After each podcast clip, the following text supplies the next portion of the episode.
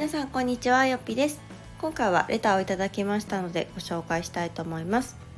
よっぴさんこんにちは。はじめまして。私はよっぴさんのブログがきっかけで在宅ワークができるようになったママです。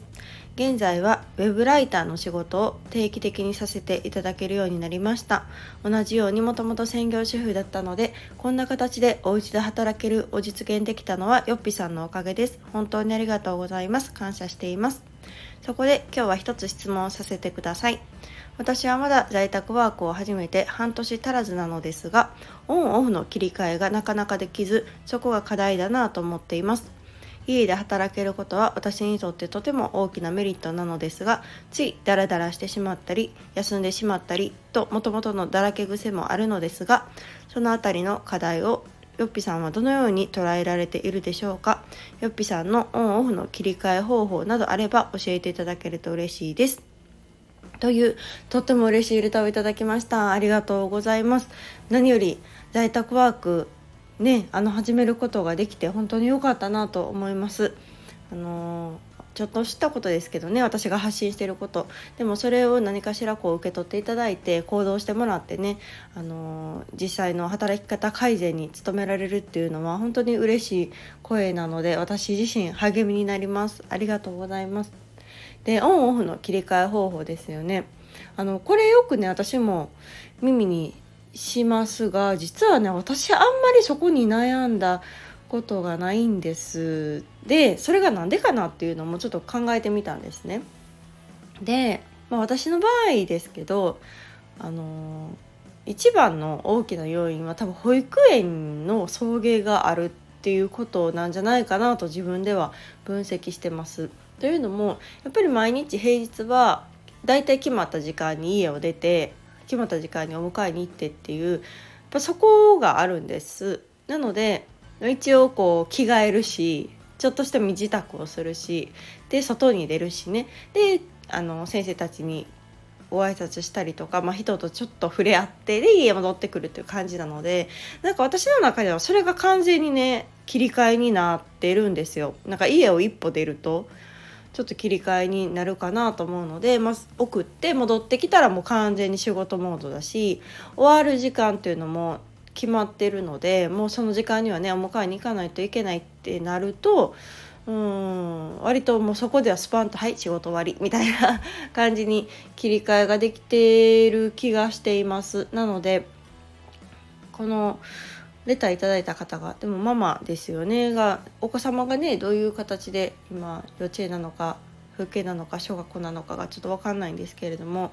私はこの送るっていう作業送迎っていう作業が切り替えになってるかなと思うのでそうだななんかこうご提案できることがあるとすれば時間を決めるっていうのはすごくおすすめです。これはねあの在宅ワーカーというか、まあ、フリーランスの方よくありがちだと思うんですけどやっぱりこういつでも働けるっていうのが、まあ、メリットでもありデメリットやなと私は感じていて私はフリーランスなんですけどあの働く時間というのはもう明確に決めてるんですね。でもう平日の大体もう9時から4時ぐらいまでしか仕事はしないので夜やったりとか休みの日っていうのはもう一切仕事をしないからこそなんかこう切り替えができているかなっていうふうにも思っています。で特にこうウェブライターの仕事ってうんまあいつしてもいいですよ納期までであればっていうのが、まあ、多いかなと思うんですけどそれでも仕事時間をあえて決めるっていうのはもしかしたら大事かもしれないですね。もうこの日のこの時間何時から何時まででやるとかもしできなかったら次の日のこの時間でやるっていうのを時間を区切るっていうのは割とおすすめです。うんのであとはそうだなちょっとこう運動してみるとかもいいかも。私はこう外に出る機会がね嫌でもこう保育園の送迎ってあるのでなんかこう家の外と中とっていうのでなんか切り替えれてる気がするんですけどこう別にね外に出る用がない人は例えばこう何時からは毎日うん、ヨガしてみるとかね。なんかそんなんも一つかなストレッチしてみるとか。なんかそういうこうルーティンを作るっていうのももしかしたらいいかもしれないですね。うん。のでこう時間はうん、無限にあるような気になっちゃうというか納期がね結構先だったりとかいつでもいいよって言われれば言われるほどなんかいつでもできると思ってのんびりしちゃうかもしれないんですけどそこに自分の中でね制限を設けるっていうのは、うん、私はいいんじゃないかなと思ってます。こう他者に決められる締め切りってちょっとしんどいじゃないですか。なんか追われる感じがするけど自分で区切りをつけるっていうのは割とこうタイムマネジメントの面から見てもすごく大事やなというふうに私は感じてますのでちょっとこうオンオフが苦手やなっていう方に関してはうん何時に何をするっていうのを決めてみるっていうのをおすすめしたいなと思います。まあ、効果としてこうスマホとかをねダラダラ見ないテレビをダラダラ見ないとかなんかそういう制限にもつながるかなと思っていますこの時間は仕事するんやと思うとね結構パソコンとか書籍とかにこう向かってなんか集中できるんじゃないかなと感じてますのであのこういうのあたりですかね私がおすすめするとしたらもしやってなかったら是非やってみてください。でまあ、今回のレターでもいただきましたけど本当ね最近もまた「あのよっぴさんのおかげで」って言っていただくコメントとかあとメッセージがね結構いただくんです DM とかでね。本当にありがとうございます。なんかうーんこういうのってすごいなっていうのを改めて感じていて私からしたら、まあ、自分がやってきたこととか自分が知ってよかった情報っていうのをこうブログとかね、まあ、こういうラジオとか SNS を通して発信をしているんですけどなんかそれを見てくれて何かを感じてくれて行動してその人の、まあ、人生とまではいかないけど、まあ、その時の働き方がねちょっとでも改善するってなんかすごいことやなと思っててでしかもそれをねあのうんまあ自分が変わったしラッキーと思ってねそのままにしておくことも全然できると思うんですけどそれをわざわざご丁寧にね私にメッセージくれるってなんかすごくないですか？なんかそそれに私は毎度すごいなと思っててなんか、うん、ちゃんとその情報発信元の人にメッセージを届けるとか、うん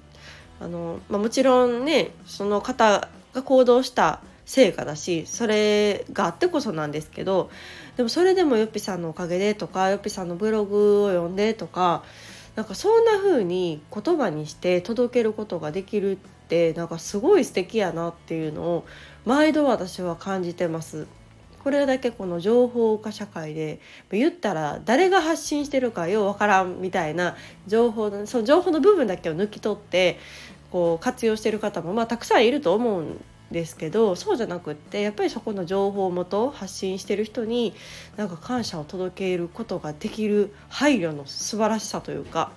からそれによってね私自身すごく励みになるしああ確かに届いてるんやとか私もこうパソコンを目の前にねしたり今だってスマホ一つでこうスマホだけに話しかけてって、まあ、その先にねどれだけの人が聞いてくれるのかっていうのは今は現時点では分かってないんですけどでもそれがね実際あ伝わってるんやなとかやっぱりスマホとかパソコンの向こうには人がいてるんやなっていうのをすごく感じられてああやってよかったなってあの思わせていただける機会になっています。なので今回のレターを頂いた時もすごく嬉しかったしこのメッセージだったり DM だったりをもらうたびにねあの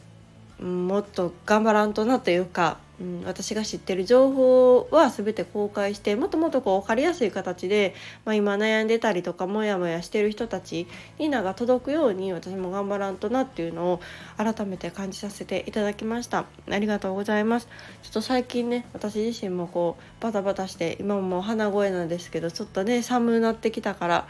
体調も崩すんじゃなかろうかなんて私だけでなくね子どもたちも思っていたりするんですけれどもまあまあその辺りのことをね整理しながらもできることをできる限りちょっとやっていきたいなと思っております。最後はなんかちょっとこのレターに対する感謝になりました。本当にありがとうございました。そしていつもこのラジオを聴いてくださっている皆さんありがとうございます。今スマホに向かってお辞儀をしております。